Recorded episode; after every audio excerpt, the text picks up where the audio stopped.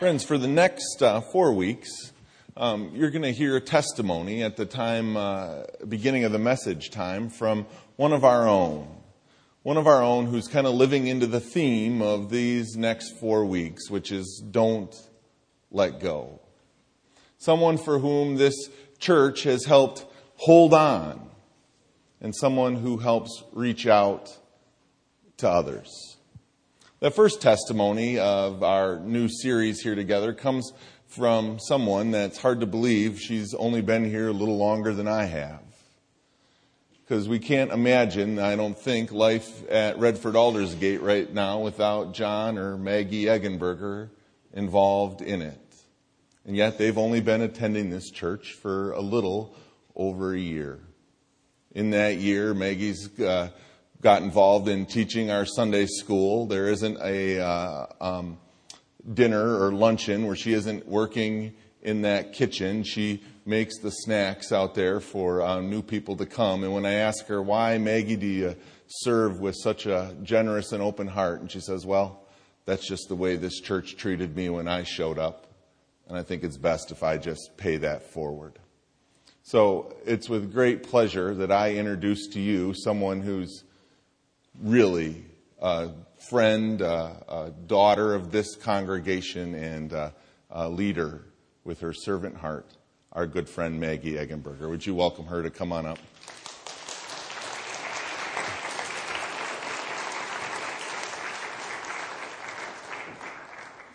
We had to pull her out of Sunday school to do this, so you can do wherever you want to stand, you bet. Good morning. You guys, I am very, very nervous, so please be patient with me. Um, we started, before we started coming to church, Sunday mornings were our mornings to sleep in. And now Sunday mornings are the one day a week our whole family wakes up happy and excited. Even the boys wake up saying, Mommy, is today church? Yay! Um, people from my work cannot believe that we've only been here about a year and a half because they say all you talk about is my church, my church. And that's because I try to invite everyone to our church. I believe everyone should experience the love, friendship, and the sense of belonging our family has seen and felt since we walked through those doors for the first time. For that, we would like to say thank you. We love you all. Um, this church is our family and our love. Thank you very much.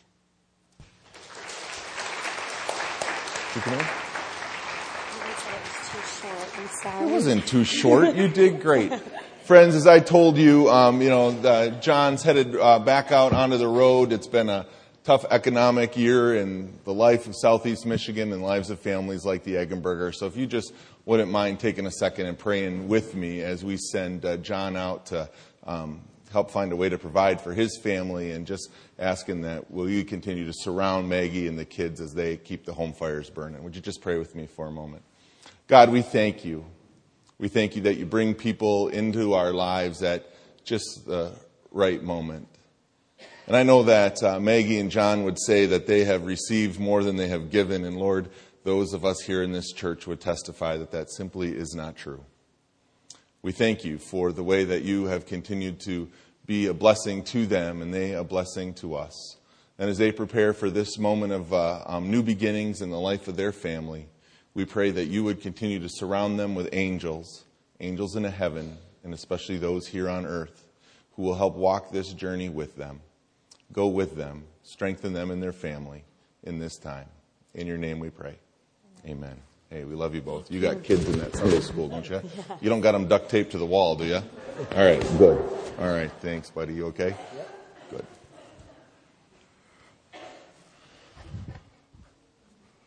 Hey, do me a favor. Would you turn to somebody you're sitting next to and say, I'm holding on for dear life? All right. You got to say it like you mean it. We're holding on for dear life here. Turn to somebody and say, I'm holding on for dear life.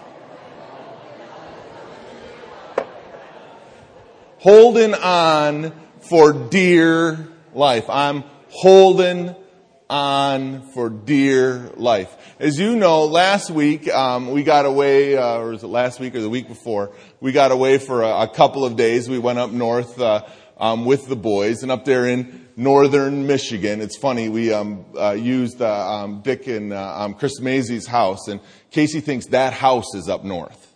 You know, we'll be in town and go, We're going back to up north? That's her house. He's pretty sure that up north is one house uh, on on a river. It's not a region; it's one place.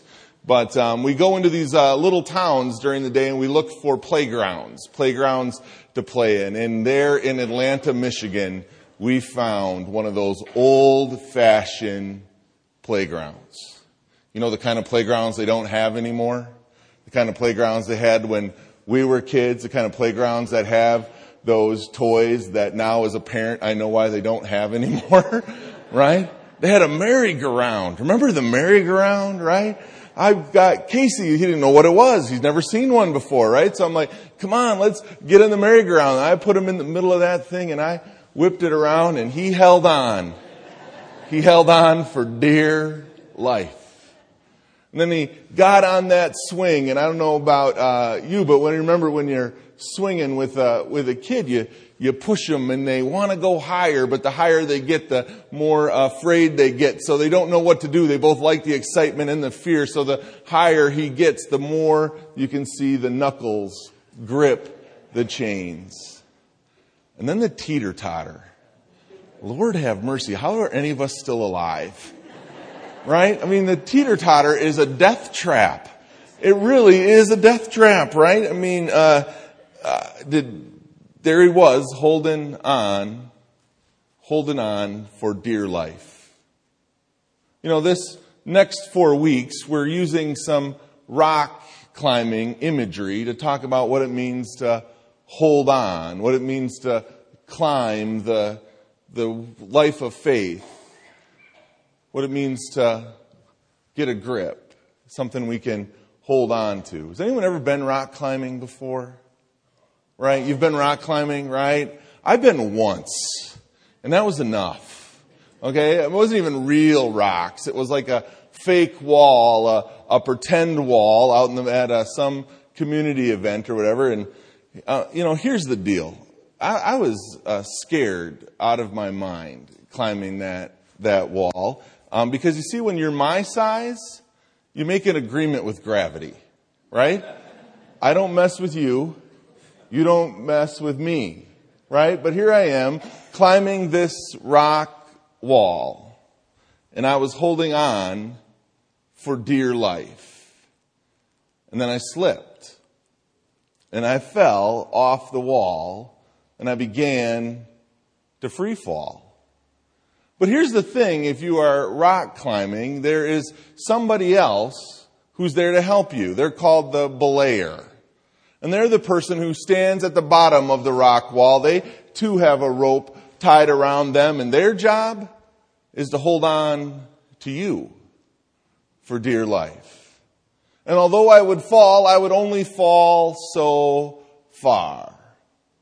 Somebody was there to catch me. Somebody was holding on to my dear life. You know, we hold on. We hold on to things. There are so many things we hold on to for dear life. The things we hold on to for dear life are the fragile things of life. My mother had this vase. It was her great grandmother's vase. We weren't allowed to touch it fragile things, things you hold on to for dear life, like fragile kids. Hold on for dear life. Don't let go of my hand. You could get hit here or hurt here or lost here. Hold on, son. Hold on. Don't let go. We hold on to things for dear life, fragile things. Things like fragile dreams.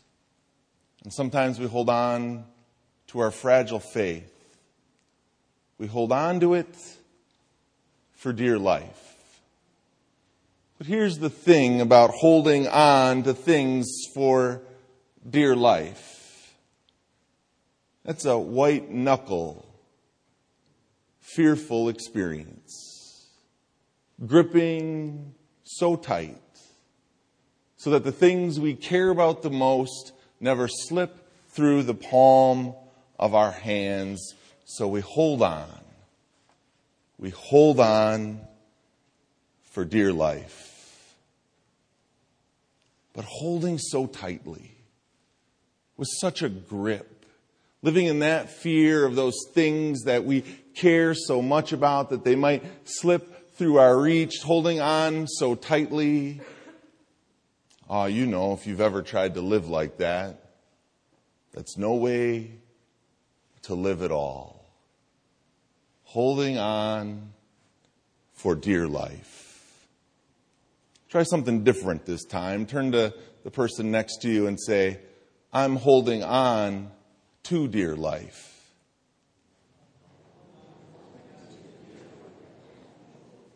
Say it again. I'm holding on to dear life. One little word. Holding on for dear life. Holding on to dear life. One word. One little word. One little shift of a phrase, and I believe this morning that that little difference makes all the difference in the world.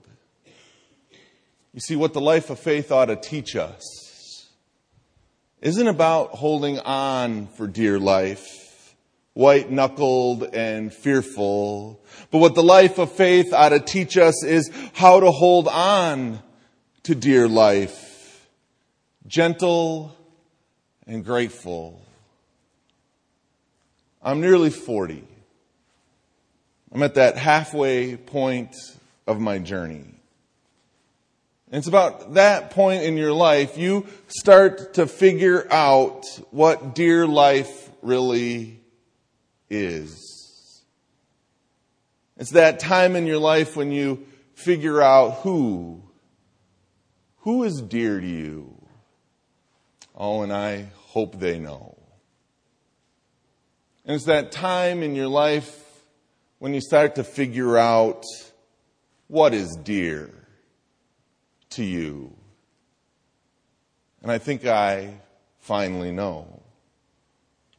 It takes a while. For me, it took almost 40 years. But I figured it out.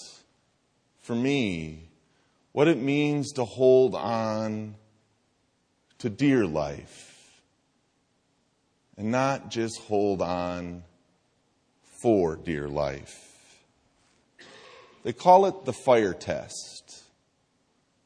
If your house was on fire and you had one chance to go back in, knowing you'd be safe. Paul's back there saying, Pastor, don't tell everyone ever to go back in to a burning house. All right? That's our fireman back there. I can see him going, I hate the burning house example. All right? Tell the fireman to go back in and find it. Um, if the house is on fire, everybody you love is out and safe. You got one chance to go back in. What are you going in for? whatever it is that comes across your mind right now tells you what is dear in your life. In my 10 years of ministry, whenever I ask someone that question, I've yet to have somebody say, I'm going back in for the TV. I'm going back in to clean out the refrigerator. You say, I'm going back in to get the picture albums. I'm going back in to get that box of the art my kids have made. I'm going back in to get that wedding ring of my mother's that sits on the dresser. The fire test tells us what, what dear life is all about. Have you figured it out yet for yourself? What dear life really is and what is worth holding on to, what is worth not letting go of, what the content of dear life is. Friends, figure it out. Don't let it be a heart attack that makes you figure out what dear life is all about. Don't let it be a cancer diagnosis. Don't let it be an empty chair next year at Christmas dinner. Let, don't let those forces force the issue upon your life. Make sure you get clear about what dear life really is. His name was Glenn Addist. He and his wife and his three children had been a missionary family in China. Under the threat of gun, they were told they had 24 hours to leave China. Pack your bags, be on the airport tomorrow, and we will send you back. Be out of here. And you've got 200 pounds that you can take with you. They went back to their house and in that 24 hours began to quickly sort through all of the things that they had. A missionary family, a preacher family. There was that vase of their mothers. They wanted to make sure that that came back with them. There was the typewriter. This was in the 60s when typewriters were still a rare and expensive thing. They wanted to make sure they brought the typewriter home with them. Any of you kids who don't know what a typewriter is, ask your mom when you get home. She'll tell you. Put the typewriter in. He's a preacher. We preachers have more books than we've got anything else, so he wanted to bring his books, at least his important books. They weighed the bags, 200 pounds on the dot. They showed up 24 hours later at the airport. They walked up to the soldier, said, Here, Here's our bags, 200 pounds on the dot. And then the soldier said, Did you weigh the children? All the rest of it became trash in a minute. Typewriters, books, vases, all of it could be left behind. To figure out what's worth holding on to. Our scripture this morning tells us a story about holding on. What's worth holding on to? It comes from the Gospels. Hear this story, this familiar story. Immediately, Jesus made the disciples get into the boat and go on ahead to the other side while he dismissed the crowds. After he had dismissed the crowds, he went up to the mountain by himself to pray. When the evening came, he was there alone. But by the time the boat, battered by the waves, was far from the land, for the wind was against them, and early in the morning, Jesus came walking towards them on the sea. But when the disciples saw him walking on the sea, they were terrified, saying, It's a ghost. And they cried out in fear. But immediately Jesus spoke to them and said, Take heart, it is I. Do not be afraid. Peter answered him, Lord, if it is you, command me to go out onto the water. He said, Come. So Peter got out of the boat, started walking on the water, and came towards Jesus. But when he noticed the strong wind, he became frightened and began to sink, and he cried out, Lord, save me. Jesus immediately reached out his hand and grabbed him, saying, You of little faith, why do you doubt? Leave the rocks and the mountains behind for a moment and go to that seaside where Jesus tells his 12 disciples to go out, to get into the boat, to go to the other side, to go to a place they'd never been before, to live life like they'd never lived it before, to risk leaving behind all that they knew. There is no surprise that in the middle of such a transition, a storm would brew out. In the midst of that storm, they see one that appears to be Jesus walking towards them on the water. They cry out, Lord, is that you? Jesus says, it is I. Peter says, if it's you, command me to get out of the boat and walk towards you. Peter gets out of the boat and he begins to walk towards the Lord. And what happens? He begins to slip. He begins to stumble. He begins to sink. And so he cries out, Lord, save me. Jesus reaches out and grabs hold of him. Here's what Peter discovered, friends, that would be good for us to discover too that sometimes in reaching out to grab onto anything for dear life, we end up holding on to that which is dearest in life. You see, Peter wanted Jesus to save his life in the moment, but what he didn't realize is he was grabbing a hold of the one who would save his life for all eternity. You see, when Jesus grabs hold of you, He's not going to let go. So whether it's in the moment of slipping and stumbling when the storms are raging around us that we call out and say, Lord, will you grab hold of me? Jesus will hold on to us so that that moment of holding on for dear life becomes a lifetime of holding on to dear life. Can I be honest with you for a moment? We can't hold on to everything we used to be able to hold on to. Life, especially here in southeast Michigan, no longer allows for that. You know it. Most of you know it better than I do. These economic times have changed and they're hard. And we've had to let go of some things.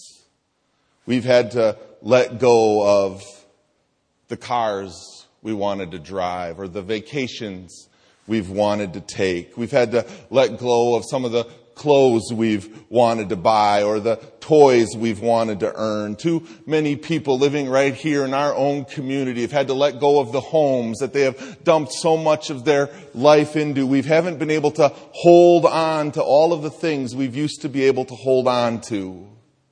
Some of us have had to let go of dreams.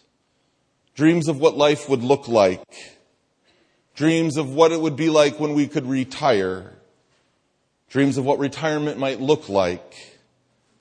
Dreams of being able to leave our kids with a certain amount of money when life was over. Dreams about the kind of jobs we would have.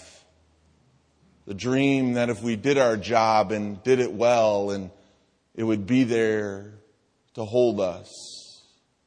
We've had to let go of so many of those things. And these have been hard times. But maybe there's been one gift in the midst of all of this letting go. So maybe it's forced us to figure out what's worth holding on to. What really matters.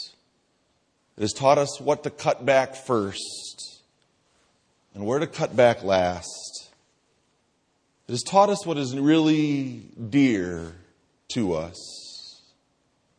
Friends, this church, the church, we are the body of Christ. We are the body of Christ. And we are here to grab you when you're fallen. We're here to reach out and grab you when you're fallen, to lend a hand when you feel like you're drowning. This is the place to grab hold of when you feel like there's nowhere left to hang on to for dear life. And I promise you, if you grab on to this place,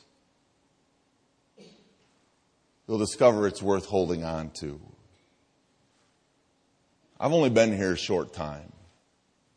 Only been your pastor for a little over a year. Let me tell you about this place. This place, Redford Aldersgate, this is dear life right here.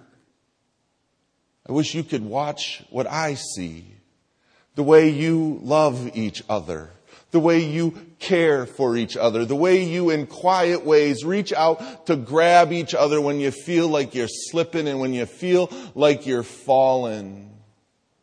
But more than that, you don't just love each other, you love this community around you in ways that are generous and unexplainable in times as tight as these.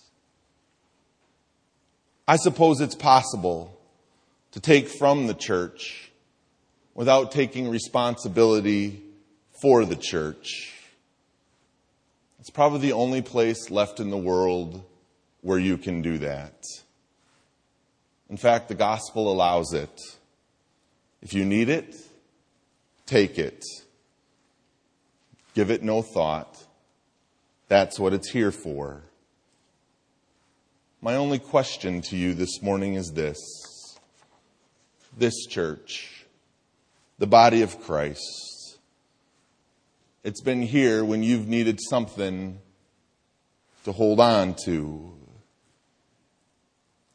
will we make sure that it's here for the next guy who needs it? Friends, some things,